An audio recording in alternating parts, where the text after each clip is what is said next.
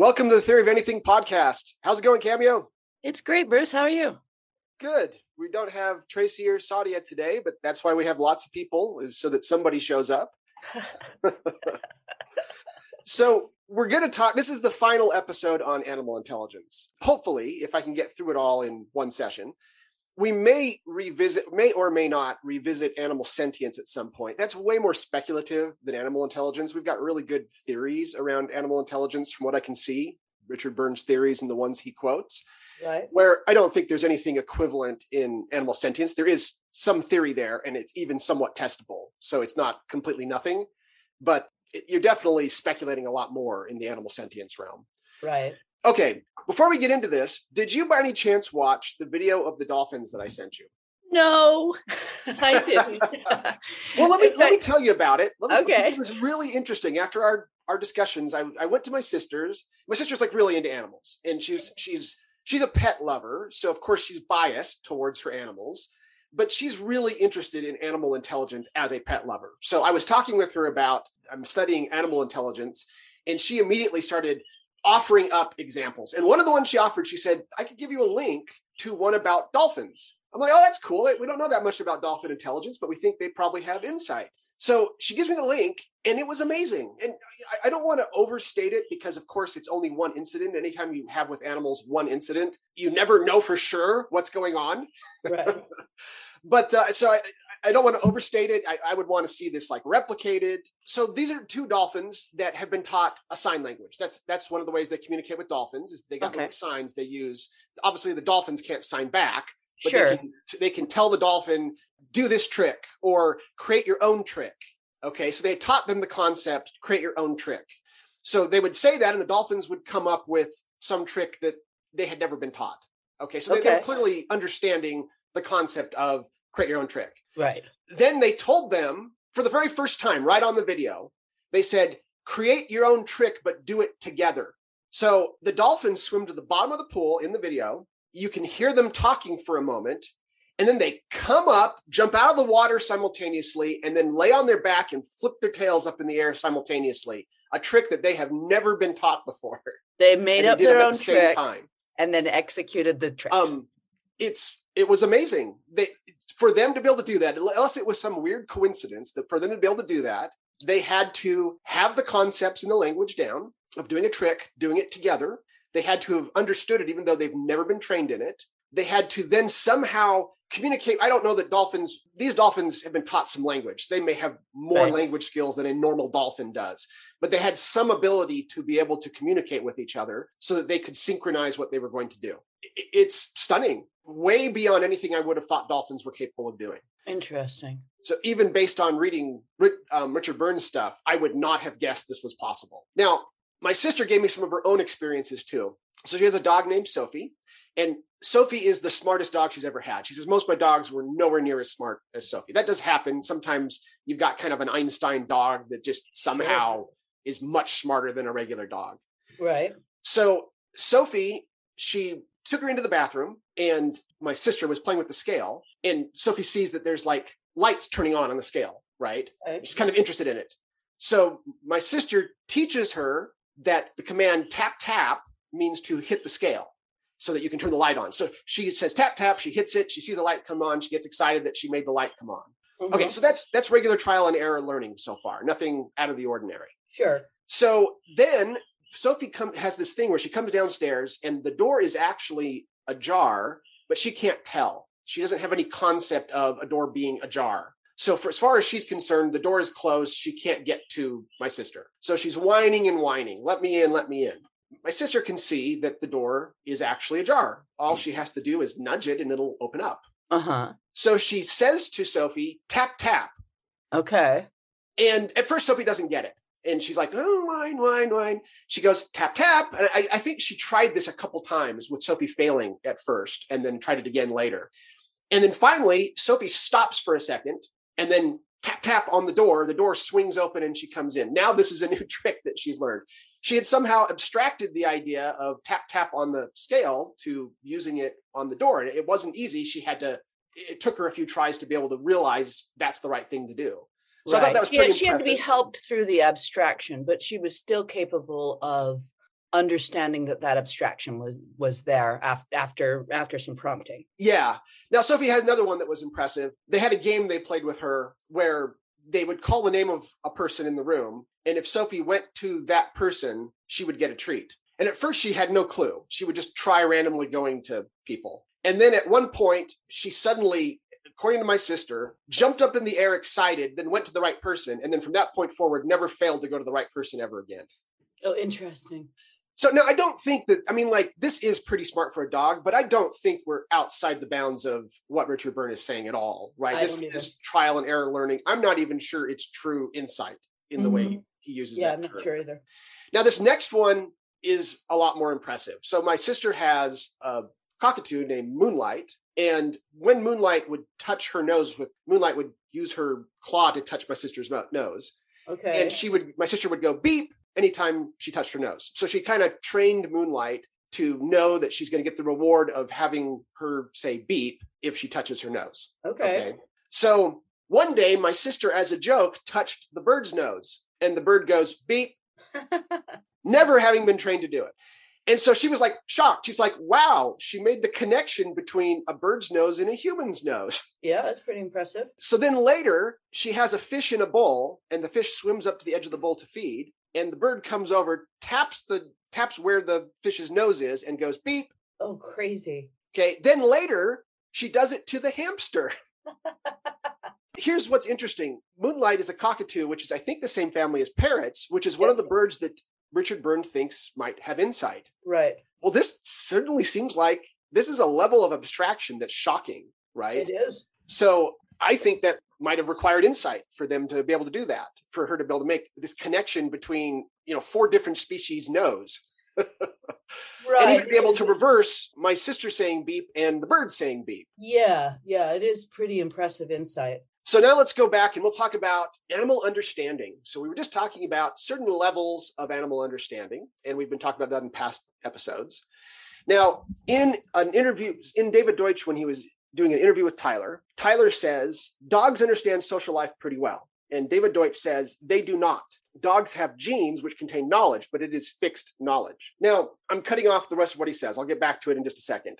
If I stop right here, it really seems like he's saying something very, very radical. Uh-huh. It seems like he's literally claiming that animals understand nothing at all and are nothing more than computer programs with entirely genetically pre programmed automatic behavior. Right. And as we've talked about, many fans of David Deutsch believe that's what he's saying and believe that themselves. Mm-hmm. Okay. So maybe that's not so weird, but that is certainly a radical position and drastically at odds with everything we've been talking about in Richard Byrne's theory.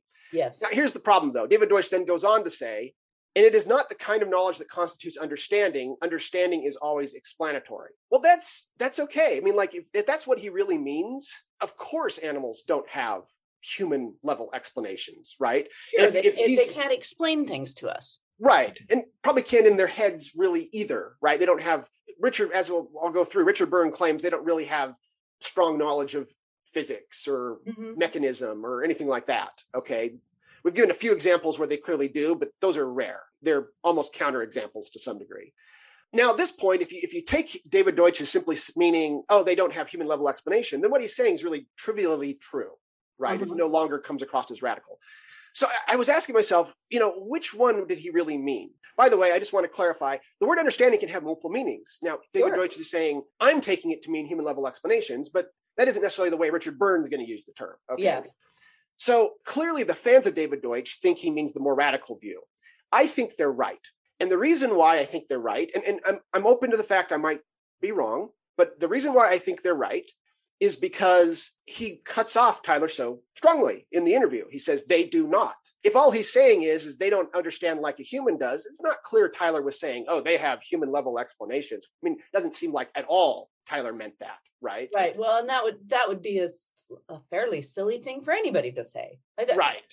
Right. Even your sister probably doesn't believe that. Right. So I think David Deutsch was in. I think that fans of David Deutsch have him right that at least speculatively he believes that animals are just computer programs that are automatic and there's no real learning. They actually have fixed knowledge in their genes. We've talked about how that can't possibly be true. That they have to be able to pick up adapted information from learning. We might as well just call that knowledge. But this, I think, does clarify what his view was. Here's the more important thing, though, is that this is a different understanding of the word understanding than Byrne. Let me give you a quote from Byrne. I've already think I've given this quote before, explaining why he uses the word insight to describe animal mentalizing. Insight remains in everyday usage as a down-to-earth lay term for deep, shrewd, or discerning kind of understanding. Okay, let's not see them necessarily as completely at, at odds with each other. If you want to read David Deutsch in the more trivially true sense, then they're, they're not in contradiction. But if you want to read him in the more radical sense, then yes, they are in contradiction and they have completely different theories. Now let's let's kind of answer the question, you know, which one's right and how do we know? Okay, well, by now it should be obvious from previous episodes. I think Richard Byrne's right. I think Richard Byrne's got this right. He's he's done way more research into it, but let me explain how he looks at it all the way. So he defines insight as the ability to inspect and manipulate a mental rep- representation by some part of the world when away from any opportunity to see or in any way perceive it directly. That probably doesn't sound that impressive at first. Like maybe you think all animals can do that, but what, what Richard Byrne is saying is that most animals can't. Okay, to, to have a have... concept and hold a concept in their mind even when they're not able to to see it. Correct. So Richard Byrne says, my view that there's a few animals that can do this and most can't is gets people upset. And he talks about cognitive psychologists. We're not talking about people who work with animals, but human cognitive psychologists. He says cognitive psychologists study humans and they don't much bother with animals. The assumption is that the use of mental representations is unavailable to animals, most likely because mental representations are causally related to possession of language, which animal species lack. The suggestion that the capacity for insight evolved earlier than language, and so it may be shared with other living species, would be regarded as a pretty dangerous one by most cognitive and comparative psychologists. It's disturbing to comparative psychologists because it suggests that non human animals may be able to think after all. This is from page three of Evolving Insight. Okay, so he's first explaining why there are many scientists in the human cognitive psychologist field that would be very bothered by his findings. Okay. okay. Then he goes on and he says, actually, I, I offend both sides. and he says, it simply never occurs to most non psychologist people, including most professional zoologists, that animals have anything qualitatively different inside their heads than humans do. If people compute with mental representations, then presumably all animals must also do. So there is a risk I may offend them too by arguing in this book that the most animals lack insight into how things work. Okay. So I, I, just thought that was really funny. But this is this is he's he's walking a difficult line here. The, the prevailing theory amongst human psychologists is animals have no insight, and the prevailing theory amongst say zoologists is oh yeah of course they do right or pet owners or lay right, people right. or basically anybody else Byrne's whole career is to figure out when insight evolved in animals. And this proves very difficult because the evidence is mixed. Um, animals that have no insight may, under some narrow circumstance, show something similar to it. And um, like our squirrel example from the very first episode, where right. it was able to figure out how to cut the line to drop the food. I don't think there's any real chance squirrels have insight, and yet clearly in that one circumstance, it acted as if it did. So, and this is why it's so hard to study. And that was why I emphasize Byrne's methodology as being repetitive, where you you have to repeat over and over again. And then if you consistently find when dogs act like they have insight, we can actually explain it through trial and error learning. But when chimps do it, we can't. Right? There's right. examples where we can't. Only then does he conclude, okay, chimps must have insight. Very good methodology. Mm-hmm. Okay, so now what is insight? Here's the here's the canonical example. All right, Sultan the chimp had learned to use sticks to get food that was out of reach. Okay, okay. so one day they decide to give Sultan uh, two short sticks, neither long enough to reach the food. So he plays around with each stick. He can't get to the food. He kind of gives up and he goes somewhere else still playing with the sticks or whatever. Okay. And then in, this is the quote from Byrne. Then insight dawned. While fiddling with the sticks for no apparent purpose, Sultan happened to push two sticks together, and they held, making a longer stick. Sultan um, suddenly became animated, took the sticks across to the out of reach food, and used his new combined tool to reach it with immediate success. Now, what Byrne emphasizes here is that Sultan had to return to the side of the food to use the sticks if this had all happened and it was all right in front of the food, we would have assumed it was trial and error learning, that just by mm-hmm. chance he happened to click them together and then just by chance happened to use it. But because he had to put them together and then had to have a mental representation, oh, I can use this right. to go get the food, then had to go back to get the food, that's why he believes this is an example of insight. Sultan was able to think about his problem even when not engaging in the task because he has a mental representation of its structure in his mind. He saw the significance the longer stick was relevant to the unsolved food problem. He computed a solution to the problem in his mind. Okay, yeah, I can get behind that. Now, that was actually, I think, the first experiment, if I remember from Byrne's book correctly, that had ever happened where they started to wonder if chimps had insight. Okay. And that had led to a lot of the studies that Byrne later goes on to do. Here's another one that I'm taking from Nicholas Christakis' book Blueprint. Okay.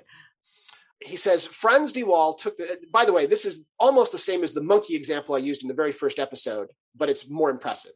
Okay. Frans de Waal took this this same idea of the cooperating monkeys from the first episode and tried it with elephants. This time, careful controls were put in place to see if the elephants really understood that cooperation was required. Remember, they have to cooperate to get the food. Yeah. The experiment was to put two elephants in different lanes and offer them a rope connected to a table. If they both pulled on the rope, the table would move food towards them until they could eat. The elephants quickly learned to cooperate. But was it possible that they just learned to pull the rope and they were unaware they were cooperating? So they released the elephants at different times. If the elephant started pulling without the second elephant, then they'd know the cooperation was just coincidence. But the first elephant would wait for the second elephant before starting to pull. Okay. But what if the elephant was just learning something like pull rope when near another elephant? Sure. So de Waal cleverly tried releasing both elephants, but one of the two ropes coiled up, visible but out of reach. In this case, neither elephant made any attempt to pull the rope because they apparently knew it wasn't possible to get food without cooperation of the other pulling the rope. Oh, interesting. Now, unlike the Sultan example, which is just one example, this is a repeatable experiment. Yeah. This is really try to come up with an alternate explanation besides insight for this. I, I don't know how you would do it. I don't either. It, it seems pretty obvious that they they're using insights to understand what they have to do. Yes. They're not they're they're not getting lucky. Yes. Okay, now this leads us to the concept of behavior parsing. And you asked a question in the last episode, why does David Deutsch, you know, disagree with Richard Byrne on this? So I'm, I'm going to actually get into this. And what we're going to see is that Deutsch never really says anything wrong. He's like right about everything he says, but he's missing the bigger picture, if that makes any sense. Okay. Okay. So behavior parsing, Deutsch uses it, Richard Byrne's studies into behavior parsing as proof that animals don't understand things. And Richard Byrne does explain behavior parsing in very mechanical terms intentionally. Now, remember, Richard Byrne's whole purpose is to start with the assumption that anything that can be explained mechanically will be explained mechanically. Right. Okay. So Richard Byrne, based on his studies, there's these complex maneuvers that you have to do that uh, the chimps have to do to be able to take food with nettles and then remove the nettles so it can be eaten and it doesn't Okay. hurt. And it, it's not, it can't possibly be just a mechanical set of trained maneuvers because you have to, it's a whole program. You have to do this a certain number of times until this happens. Then you have to link in the next part of the program. And then you may have to go back to the other one. It's like a whole flow chart has to exist between the mechanical maneuvers. Okay. So Richard Byrne, based on his studies, he's, he believes that the individual maneuvers, the mechanical maneuvers that are done individually, are learned entirely by just mimicry. That the the infant sees the mother and possibly the alpha male. The other chimps will never eat around another chimp, so he only has two examples. He gets to see it hundreds of times before he has to do it for for his first time. So Richard Byrne believes that the right explanation there is that they're just mechanically learning to see lots of different maneuvers that accomplish something, and then they're statistically pulling out what the correct maneuver is for themselves. Okay. And he even produces evidence of this by showing that they pick up the idiosyncrasies of the two chimps that they see and not of any of the other chimps. Okay. On the other hand, it's not complete mimicry. They, they usually have their own kind of way of going about it. There's their own idiosyncrasies also that are involved. Okay.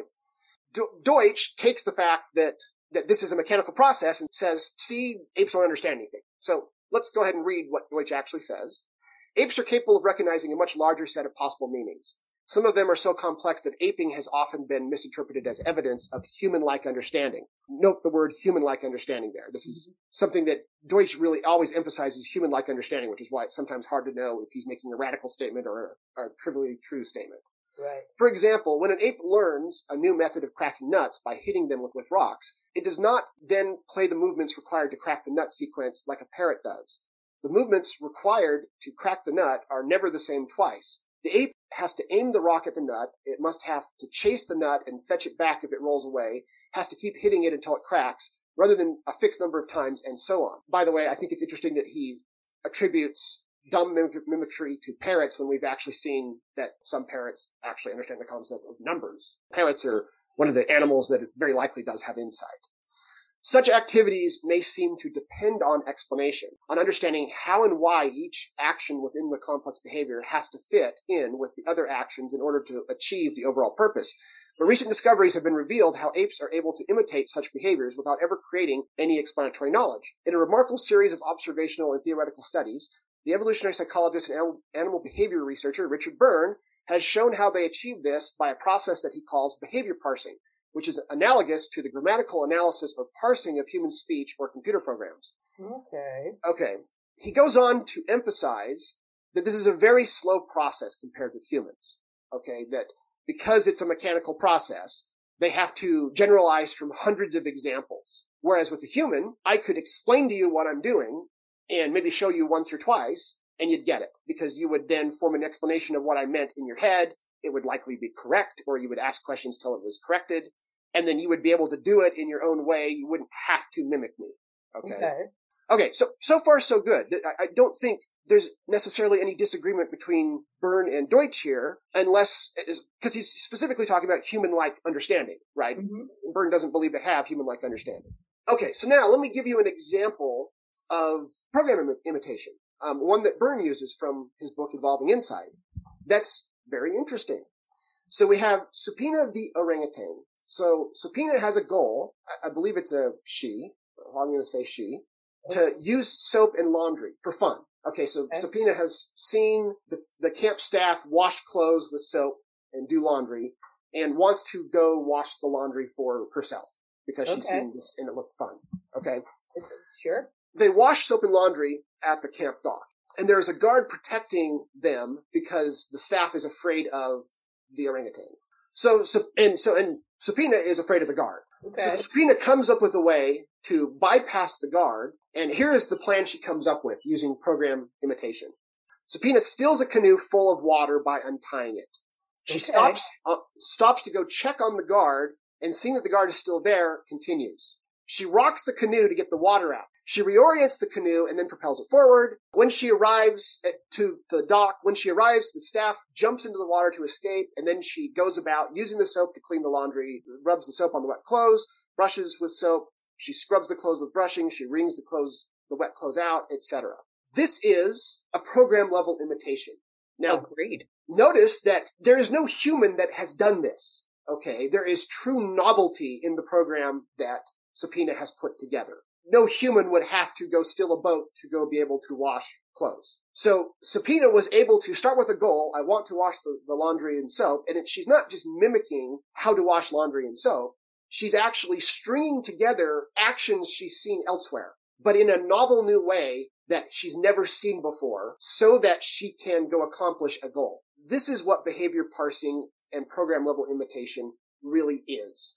The behavior parsing part is mechanical. The program level imitation requires insight. Agreed. And this is the point that Byrne is trying to make. Also, I want to point out that whereas Deutsch emphasized that you need hundreds of examples for for um, for a, for a great ape to be able to mimic um, a behavior, a mechanical behavior, I, I kind of doubt Supina the ape had watched hundreds of people rock a canoe to get water out. So when we talk about it requiring hundreds of examples, they have hundreds of examples. That's really Byrne's point. And he's saying that's sufficient. We know that's sufficient, right? Because there's hundreds of examples. We're not necessarily saying they have to have hundreds of examples. That's an open question. So I, I, that is another difference where I, I feel Deutsch may have slightly misunderstood Byrne's purpose there. They normally probably do require hundreds of examples if they're actually trying to learn to eat in, in the wild. But Supina clearly was picking up something in a far fewer number of examples. Supreme, Su- Supina the orangutan uh, could have learned each step by imitation. Every single one of the steps, untying the boat, rocking the boat to get the water out, each of the points, each of the steps in terms of trying to wash things, going across the river, all of those could be learned by imitation. But the flexible intelligence is at the level of the program, not at the individual action level. It does not require human level explanations to be able to do what she's doing. It does require some sort of uh, mentalizing, but it doesn't require that you understand, say, why rocking the boat gets water out. Okay. You just have to know, rock the boat, the water will go away. Okay. Do you, do you understand the difference there? Yeah. Yeah, I do. So behavior parsing can there, thereby be understood. This is um, from Byrne's paper, Imitation is Behavior Parsing. Behavior can therefore be understood statistically in terms of its correlations, circumstances of use, effects on the environment without understanding of intentions beyond the two mentioned, uh, like the goals and trying to accomplish a goal, without the intentions or the everyday physics of cause and effect. So he is agreeing that behavior parsing requires, does not require any sort of true cause and effect understanding of why rocking the boat requ- gets the water out or something like that. Um, the theory is that apes and humans can learn certain actions. By the way, Byrne is the one who says and humans. Deutsch doesn't agree with that. So this is, I'm giving you Byrne's point of view here, can learn that certain actions statistically create certain outcomes, and then they can flexibly paste these actions together into programs to accomplish something. So animals can generalize from a few hundred examples and mimic the individual steps. Um, how do they do that? Well, he says it statistically. Well, what we're talking about is induction, right? It, it, and this is where I, I, I, feel like there's still lots of open questions, and Deutsch is maybe too quick to just assume we understand what's going on here although I don't really disagree with his overall point. How do apes watch, let's even say a few hundred examples and then understand what it is they need to do? Okay. Or in the case of Supina with the boat, maybe just a dozen examples. The idea is, is that they're inductively like machine learning. They're not the Baconian induction, but they're coming up with what is the, you know, what are the, what are the steps I need to do? How do I go about this? And they're coming up with this, this maneuver that they then know how to do. Okay. Byrne is certainly acting like it's just obvious that it's possible to do that. But we don't really know how to program that. Like we could do it if we knew exactly, okay, I'm going to program to rock the boat to get the water out. But again, animals can set their own decisions on what they're going to learn, right? So there, there's something more going on there, and we don't have an example of an algorithm that could explain it, if that makes any sense. It does. It does. Okay, now for people listening, you're not gonna be able to see this, but Cameo will be able to see it. This is a, a flow chart, and I'll like put it up on my blog, so there's a link in the show notes. And this is the flow chart of what a typical program, uh, real life in the wild program imitation would be like. And it's a giant flow chart. It's like a program, right? They first you pull something into range, then you grip the stems loosely near the base, slide up. Is that enough?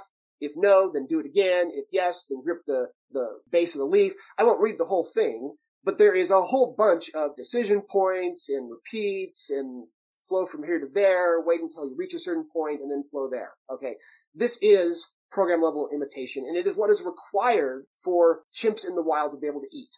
They would die if they couldn't pick up program level imitation from their mother and the alpha alpha chimp, um, because the food that's available to them that there's like lots of different food available to them, but most of most of the food monkeys can go take. They've got to be able to and can get there faster because they're smaller. So chimps have to be able to get at food sources that monkeys can't don't have enough insight to be able to get. Does that make sense? Yep. And Byrne believes this is what led to the evolution of insight. Or one of the things that led to the evolution of insight was the fact that to be able to survive, they needed to develop that, that kind of program level imitation.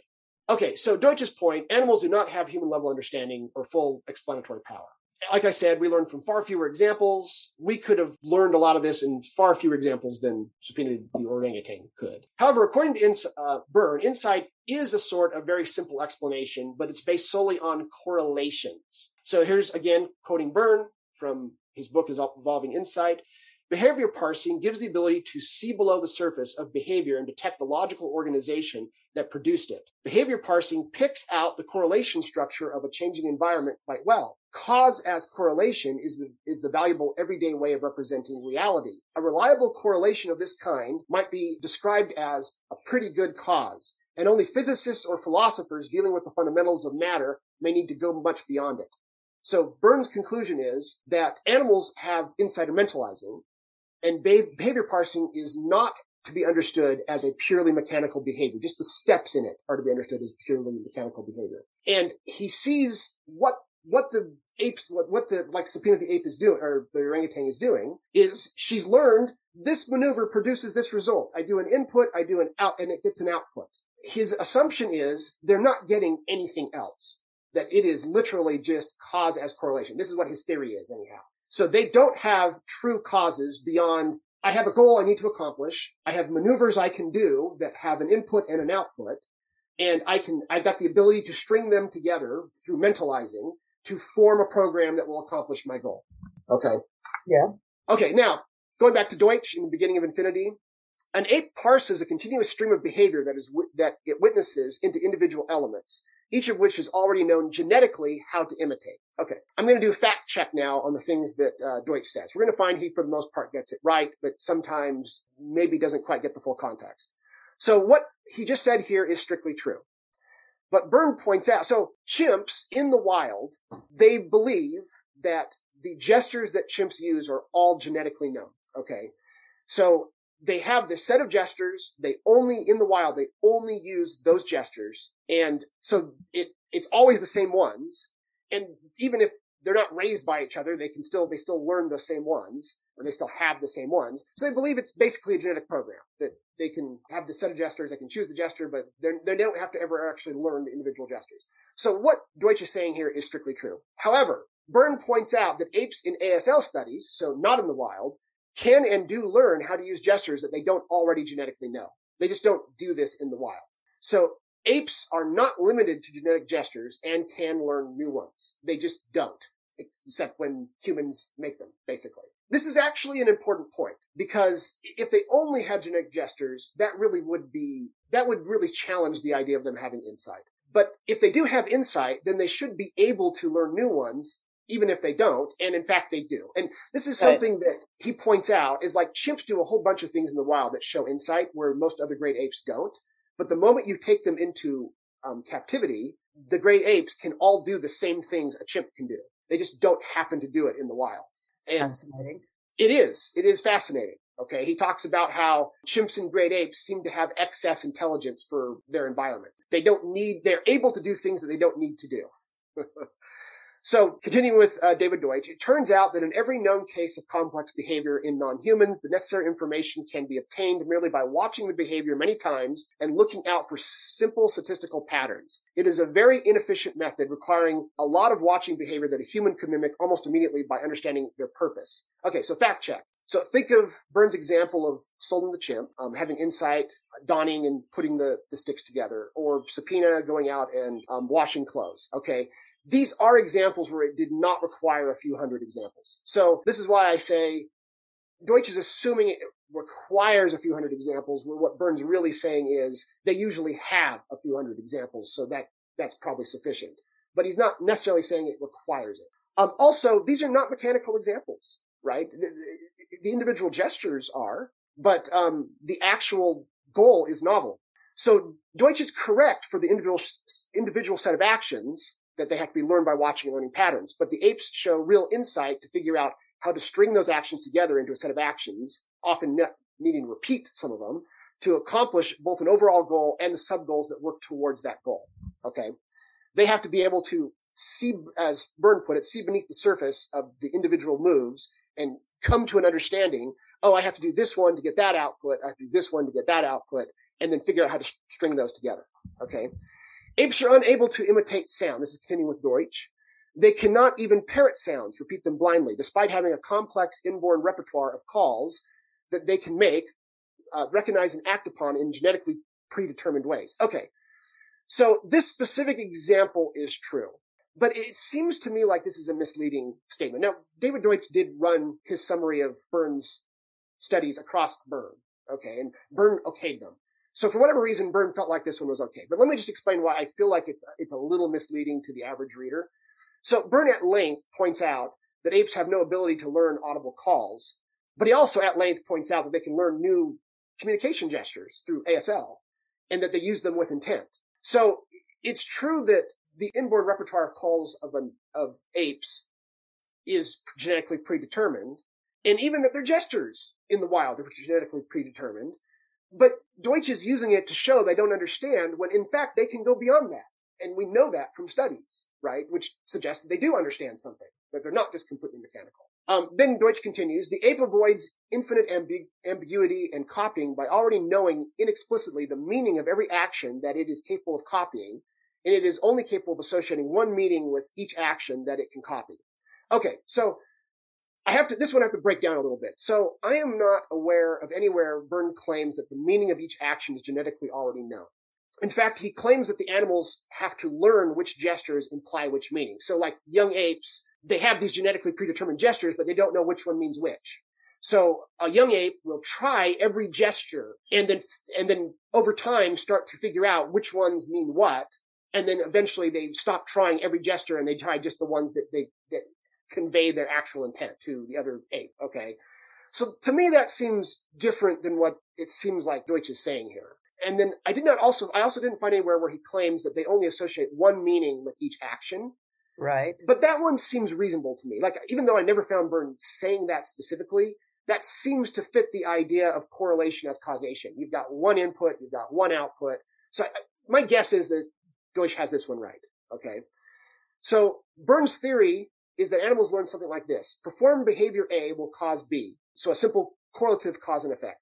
I must repeat C until sufficiently D, repetition of behavior until a goal is reached, or I must string B and D in order to accomplish E, program level imitation. This is what Byrne believes animals are capable of doing. Nothing really beyond that. So now, from interview with Tyler. Tyler, do chimpanzees understand in your view? David Deutsch. No one knows, but they show virtually no sign of understanding anything. So then he covers Richard Byrne's studies with wild gorillas. And this is again quoting um, David Deutsch.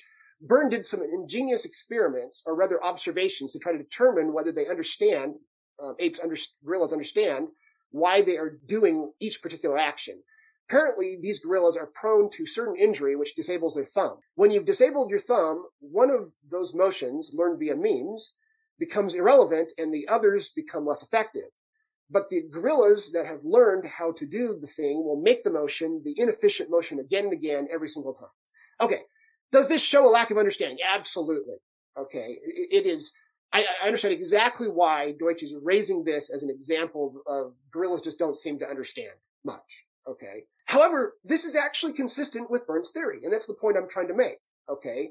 Is that Byrne does not believe that they understand the meaning of why the individual gestures work, but rather they understand how to string them together intelligently. So, so Byrne, um, recall that he said behavior can there, thereby be understood statistically in terms of its correlations, circumstances of use, effects or on the environment, without understanding the intentions beyond the goal of the everyday physics of cause and effect. So Deutsch isn't saying anything here that is at odds with Byrne's theory. It's, it's what you might call a non-differentiator. Okay. He's, he's creating a narrative of, see, they don't understand this. Therefore, I'm kind of inductively concluding that they just don't understand things. And he's missing the fact that, that Byrne agrees with him. They don't understand the meaning of the individual gesture, but they do, in some sense, understand I do this gesture, I get this output, I can string these together, I can set goals. Their insight operates at a different level. Okay. We, we've talked about Byrne's methodology. It's incredibly rigorous literally anything that can be explained as not needing insight is just assumed to not need insight. Okay. I think this is what really attracted Deutsch to Richard Byrne's theory because Richard Byrne spends considerable time debunking that animals understand things. I've read the quotes. You've seen that he does this. Okay. But he, his main point is that insight is required to string them together into a program level imitation that insight is required to do a lot of the things that they do. It's, it's only a smaller group. It's not most animals. This is Byrne's main point. All right. Sure, he's emphasizing the lack of understanding in most cases, but he does that because that's his methodology. He's trying to find the examples that don't fit that explanation. And he's finding them. He's finding examples where some animals must understand things to some degree beyond simple trial and error learning. I think this is how the two of them see it different. Deutsch sees behavior parsing as evidence that animals have no understanding, while Burns sees it as evidence that apes do have mental models that they use. So Tyler asked David what animals, why animals and human intelligence isn't a continuum. So David Deutsch had just barely said that animals don't understand anything, but humans understand, you know, have universal understandings. And Deutsch says, I don't think it could be a discrete break because evolution would happen gradually. My best guess, I think what happened is that the capacity of the brain to store memes, to store programs in the brain rather than the genes increased for some reason very fast because of some reason these memes were very valuable. So the capacity for memes increased rapidly. Okay, just as a side note, so far, this is what Byrne says. Byrne's trying to say to be able to learn how to eat and to be able to feed themselves, they had to develop these more complex memes that were at the program level instead Right. of just individual gesture level. Continuing with, with, with Deutsch, once memes go beyond a certain complexity, they cannot be copied. All we can do is look at the behavior and guess what the purpose was. Complex memes have to be transmitted like that rather than by aping. And then they came up, there came a moment when our species was capable of explanatory knowledge, but they never used it for further tens or hundreds of thousands of years. Okay. So the thing I really want to kind of emphasize here is first of all, David Deutsch is correct. According to Byrne's theory, this is what happened is that they started needing these more complex memes that couldn't be mimicked entirely. So, but here's the difference. Byrne is saying, so they learned to mimic at the program level and then to understand how to string things together, and that required insight. This is what Byrne is saying. So Byrne is creating an in-between, whereas David Deutsch thinks you've got dumb animals and humans with explanations. Byrne is specifically claiming there's an in-between point. There's a there's Hmm. another jump in between that had to happen first and that was required before human intelligence could evolve.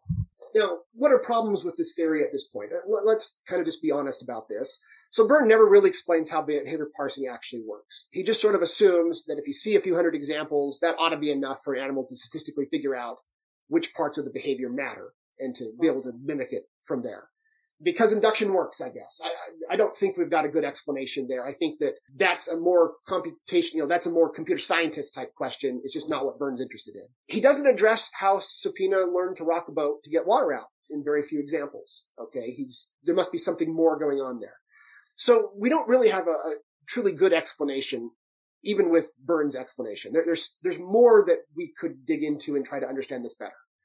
And as I mentioned, concurrent machine learning techniques would require hundreds, require thousands or even hundreds of thousands of observations to generalize. So even when we are talking about animals being stupid, that they need hundreds of examples to learn something, that's still super impressive, right? It's like beyond impressive compared to the algorithms that we know how to make. Yep. So there's also the mystery of how, how do animals, even if it does require a few hundred examples, how do animals do that? Because we don't know how. We don't know of any algorithm that allows that, that to happen. So Deutsch in Beginning of Infinity now says this. My guess is, is that every AI is a person, a general purpose explainer. It is conceivable that there are other levels of universality between AI and universal explainer. AI meaning, you know, robots um, that don't know anything. Right. Um, and perhaps separate levels of those associated attributes like consciousness. But those att- attributes all seem to have arrived in one jump to universality in humans. And although we have little explanation of any of them, I know of no plausible argument that they are at there, there are different levels or can be achieved independently of each other. So I tentatively assume they cannot. In any case, we should expect AI, uh, uh, AGI is what he really means here, to be achieved in a jump to universality, starting with something, starting from something much less powerful. Okay. This is the quote that has led people to believe animals aren't sentient. Those that are fans of David Deutsch, because he basically here says, for inhumans, we saw this jump all at once of consciousness and what's associated with consciousness and universal explainer in a single jump. What I'm going to suggest is that David Deutsch, he says he does not know of, he doesn't know of a plausible argument. Well, I think Burns is a plausible argument. I, I think David Deutsch is just not aware of what Byrne's full argument is. So I- think this is an open question at this point, right? It- we- we really have to question everything at this point and look into this more deeply. So Burns says, I propose that insight evolved twice and that both kinds of insight are available to adult modern humans. Non-human great apes with their intentions limited to expected results can do very well at non-verbal experimental tests of insight. Okay. So Byrne is saying there are two kinds of insight, animal insight and human insight. Humans have both. You have to have the animal one before you can gain the human one. Okay. It had to come first. It was to use an analogy from computational theory. You have the finite state machine. You've got the push down automata and then you've got the Turing machine. Each of those is a different level of universality with the Turing machine being the one that finally encompasses every possible algorithm. He is claiming that normal animals are, are finite state machines. Byrne is claiming normal animals are finite state machines. Um, animals with insight, like great apes, are push down automata, and humans are Turing machines. That is what Byrne is claiming. Okay, Th- that's an analogy, obviously, that I'm making up. So Byrne makes it clear that he sees behavior parsing as a form of insight and a necessary precursor to human level explanations. He also points out that his theory makes testable predictions. Now, this is what I find interesting. He says all nonverbal tests of theory of mind will eventually be passed by non-human great apes, and all nonverbal tests of cause and effect logic will eventually be passed by non-human great apes. So he, his theory has testable consequences that we can actually eventually see if he's right or not, basically. Does that make sense? Yeah, totally makes sense. As of yet, they haven't passed all these tests yet. So he's claiming that they eventually will once we figure out how to. It's sometimes hard with animals to figure out how to test them because they have their own interests and they may choose to ignore you and things like that. Well, But he- some of what they do, I think, can be easily misinterpreted. Yeah. So now here's another one. Human language is itself a strong example of behavior parsing, or or at least maybe. We do not, for the most part, teach children how to speak via explanation. We don't say this word means this, and we don't explain it to them. They really just learn by hearing others speak and generalizing. In fact, in exactly the same way we're talking about behavior parsing. We, they hear it lots of different times and statistically they pick up what it means. Inductively, I guess, I don't know. We don't know how, right? So behavior parsing, one could argue, is required to learn language and is therefore a precursor to universal explanatory abilities. And I actually, though Byrne never specifically says what I just said, I think this is what he's getting at. On the other hand, to defend the Deutsch view, one might argue that we learn language by explaining words to ourselves. Now, is this possible before we language is acquired? I don't know. Maybe if explanations aren't, if you can do explanations without language, maybe you could still fit Deutsch's view to what we actually see, and it doesn't have to be Byrne's view. I would consider this two competitive theories that need to stay competitive for the moment. We, we don't want to Yeah. pick one over the other at the moment. Okay. Now, keep in mind though that we do apparently use language to explain things in our own head. If children used lingual explanations to learn language, that would be an infinite regress. So we would be claiming that explanations are different than lingual explanations in some sense. That if you're into AGI and you agree with Deutsch on this, that would be a hint now about AGI. On the other hand, if Deutsch is wrong, that would be a mislead on AGI. This is why it's important that we actually take all the theories seriously and try to work things out.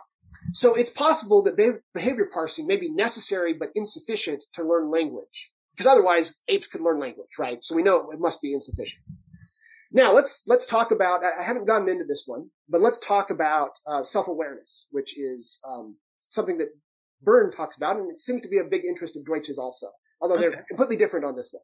Okay, so Deutsch has criticized the mirror test a number of times. Uh, Um, I even responded to him on Twitter when he was talking about someone ought to just make a cell phone that recognizes itself in the mirror, and we can prove that it doesn't. the fact that you can pass a mirror test does not prove that you have self awareness. Okay. Okay. He says, yeah, it would be it would be trivial for software to pass. So he doubts that it that the fact that some animals can pass the mirror test shows us really anything. Now, I brought up on Twitter on the place where he said this. I said, you know, the, the only problem I, I agree with what you're saying, but the only problem with what you're saying is is that if someone programs a piece of software specifically to to recognize itself in the mirror, then there's a human programming it to recognize itself in the mirror, and then we have an explanation of why it can do it we're kind of starting with the assumption that there's no evolutionary purpose to recognize yourself in a mirror. and if that's the case, then animals that can recon- recognize themselves in a mirror, they're doing it by some other means completely different than the way a smartphone would do it. Okay. Yes. Right. Um, not not there is not a, a an agent that is teaching them how to do the thing or training Yeah. them to do the thing. Yes. And if they don't, and they don't have mirrors in the wild, right? I mean, mirrors don't exist in the wild. So there would be no evolutionary purpose for them to recognize themselves in the mirror. Now, somebody came back and gave a, a decent criticism. They said, um, what if like they needed to learn to recognize themselves in the mirror because they would otherwise get spooked at their reflection in the water? And I said, oh, that's actually a good point, but that's, that's testable. We can't just assume you've now taken care of things. We should now find the, the, implication of what you just said, if it's, if you take it seriously as a theory, is that we should find that all animals that have to drink from pools of water will pass the mirror test. Otherwise, your explanation doesn't make sense. Nobody responded to me after that, and that conversation was kind of done. And there are not very many animals that can recognize themselves in, in water or in Yeah, air. spoiler, that is correct. okay, so what I'm going to do is I'm going to refer to the Deutsch mirror test as the smartphone mirror test. Okay, that would be you program a smartphone to recognize itself in the mirror. It's trivial, it's not that hard, and he's right that we could do that, and that would require absolutely no insight at all to be able to do that. Therefore, it is at least possible to pass the mirror test using the smartphone mirror test approach. Okay. Okay. Now, question. How many animals are known to be able to pass the smartphone mirror test? Okay, where they just recognize themselves in a mirror on their first try, which is part of the smartphone mirror test. So here's Two. Burns. Here's Byrne's answer.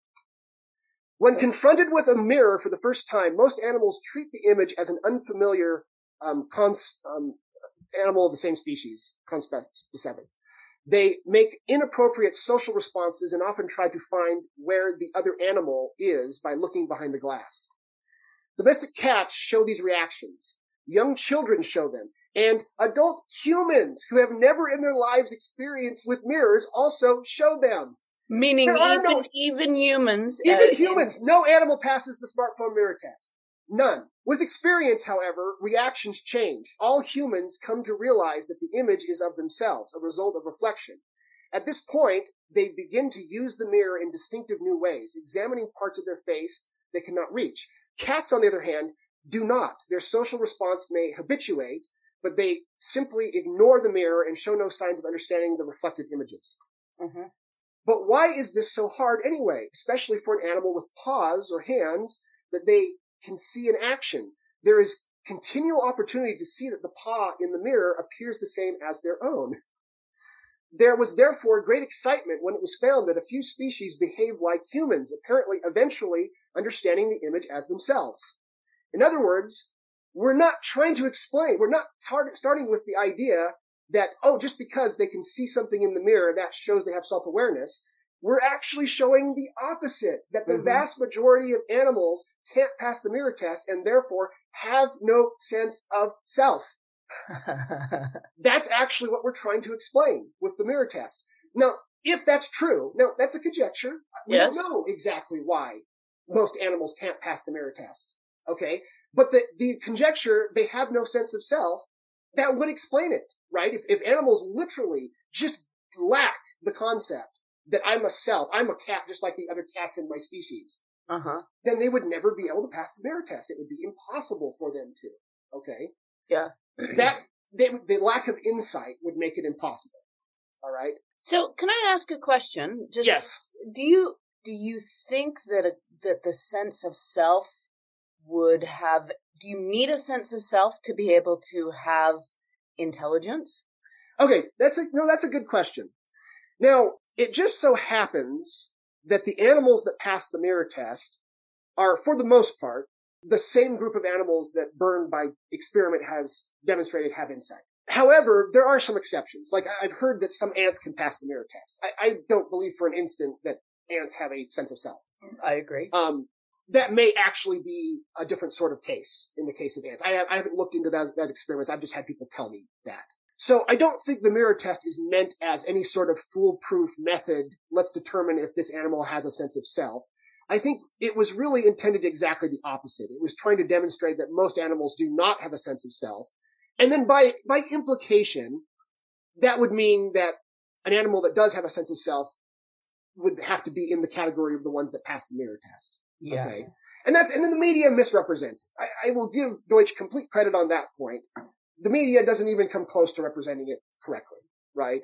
So in many ways, Deutsch's criticisms of it would be completely correct for the media version of the mirror test, but not for the Byrne version of the mirror test, if that makes any sense. Okay. Yeah, because they're they're they're they're very different.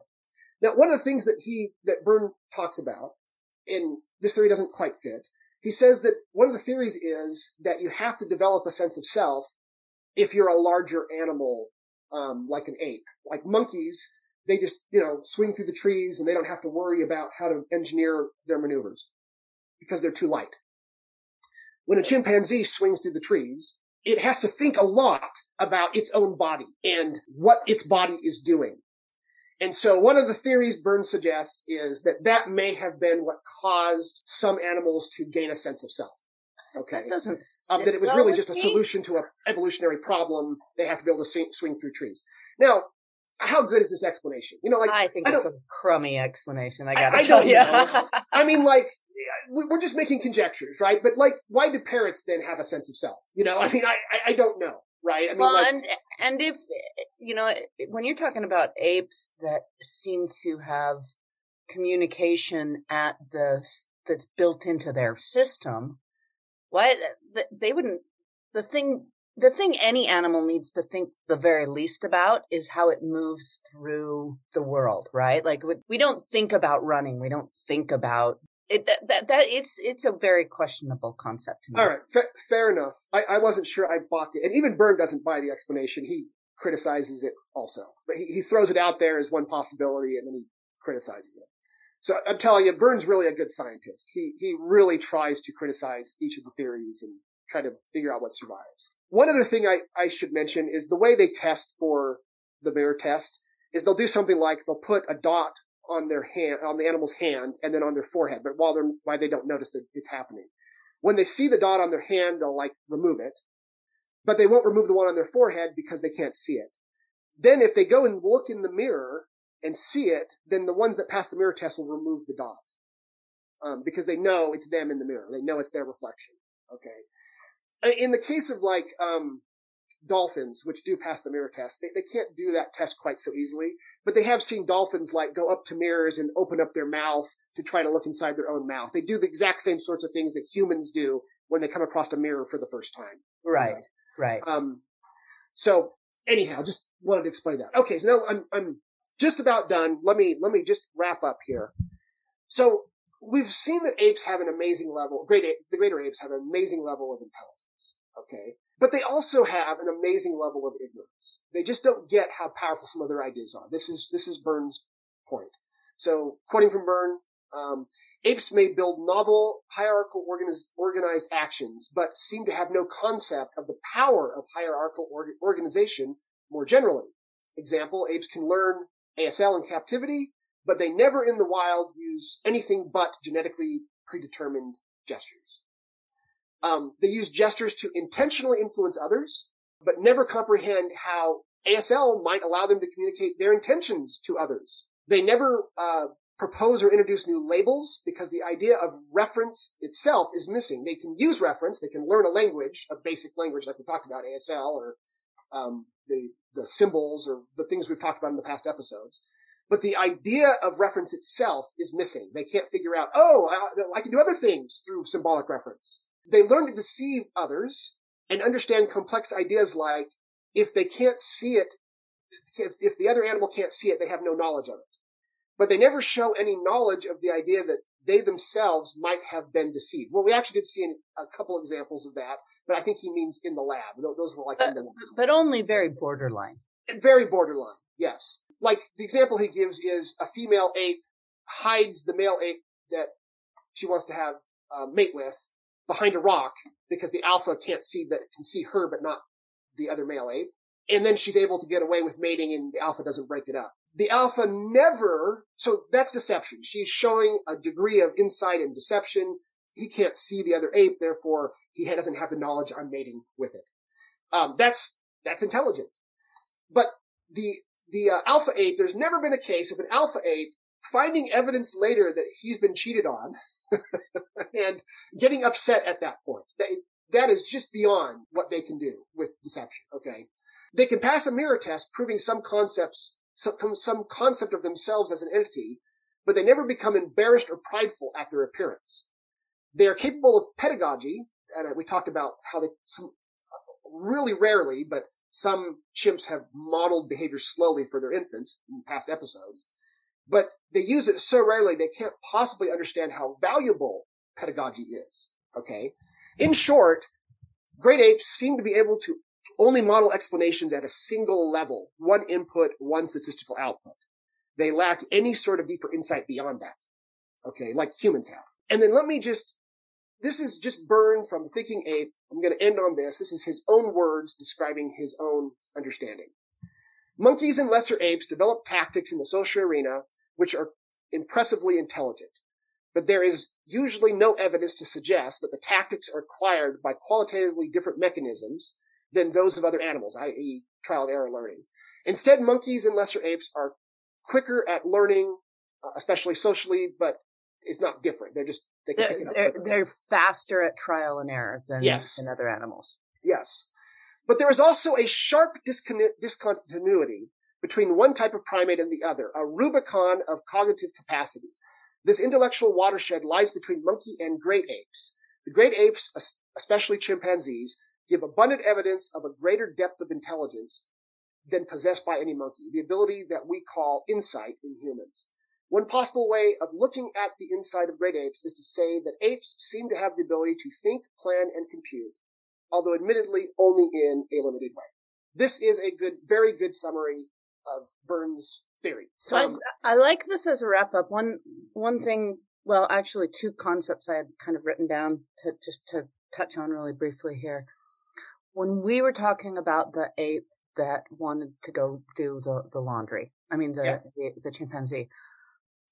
I'm I'm very curious about the the idea of fun in in animals in general, um, because you know fun is kind of this super abstract thing anyway.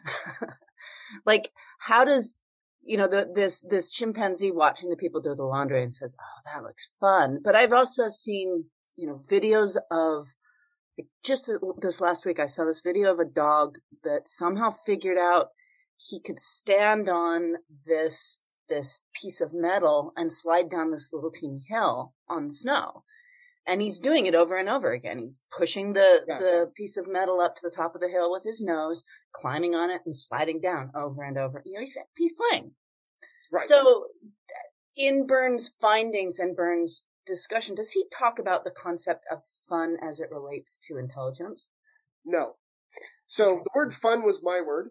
Uh huh. Um, I don't think he doubts that animals do things for fun. And I was actually just watching a, a video on a TED talk on YouTube where they were talking about crows and how crows will actually take a little piece of wood and then fly up in the air and surf in the air on the piece of wood. Even though they can do this with their wings, they choose to do it on the piece of wood because they, they enjoy it just like a human would surfing. right? Okay, crazy, but okay. um, animals have behavior, and we're getting a little bit into sentience, which I've been trying to avoid. But animals have behaviors that I don't think there is any way currently to explain by any known theory other than the assumption that they have very similar feelings to ours. and that's the way we explain it. We explain it that way because it's the only explanation we currently have. It could be wrong, right? It could be that animals feel nothing, okay?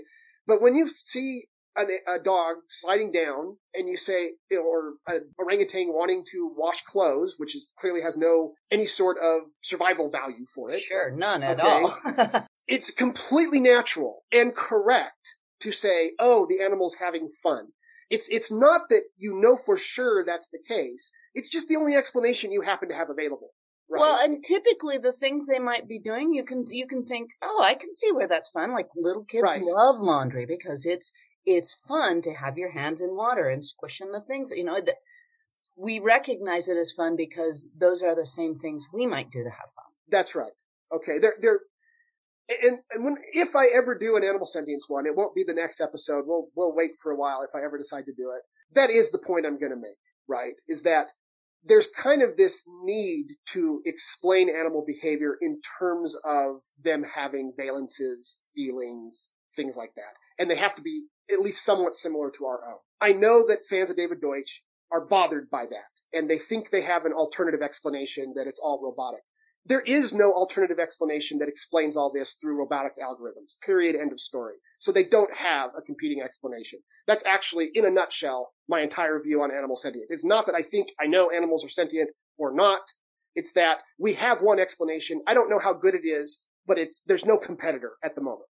I can't explain why a monkey acts like it's jealous because it doesn't get paid as much as another monkey without referencing the word jealousy. There's no non-feeling explanation available where I can say, well, it's, you know, it's trying to signal. And I mean, like I could, but it wouldn't be a good explanation. It would be so clearly just something I made up Yeah, to try to explain it away, right? right. If we had, let's say we had a theory of philosophical zombies, right? We, like some humans actually were philosoph- philosophical zombies. And we knew it because they told us, right? It's unlike the philosophical zombies where you can't tell the difference. They go, Oh no, I, I can't feel any pain. You know, I, I can, I can just tell that uh, my hands, you know, has damage, so I pull it away. You know, or let's say humans were, there was a group of humans like that. Okay. Then maybe that would make sense. We would study that. We would develop a theory around how that worked, how it was different than when you had feelings. It would become testable between the two groups. Okay. But there are no such humans, right? We don't know if philosophical zombies are even physically possible at this point, right? So there's no reason you can't use that as an explanation for animals because it's a non-explanation. Whereas doing things because it's trying to have fun is an explanation that is a good explanation that we already know, that it's already part of our own evolution. We understand it directly. It fits with evolutionary theory. It ties into all sorts of things. We can pinpoint where in the brain the feelings come from, and it's in the brainstem for the most part, other than maybe suffering. Eh, they all come from the brainstem. So we know it's early in the evolution of animals that they started to feel things. Okay. We, we understand, we have a theory that's developed about why they have these feelings. It's actually curiosity. Okay. But curiosity is the explore exploit trade off. Okay.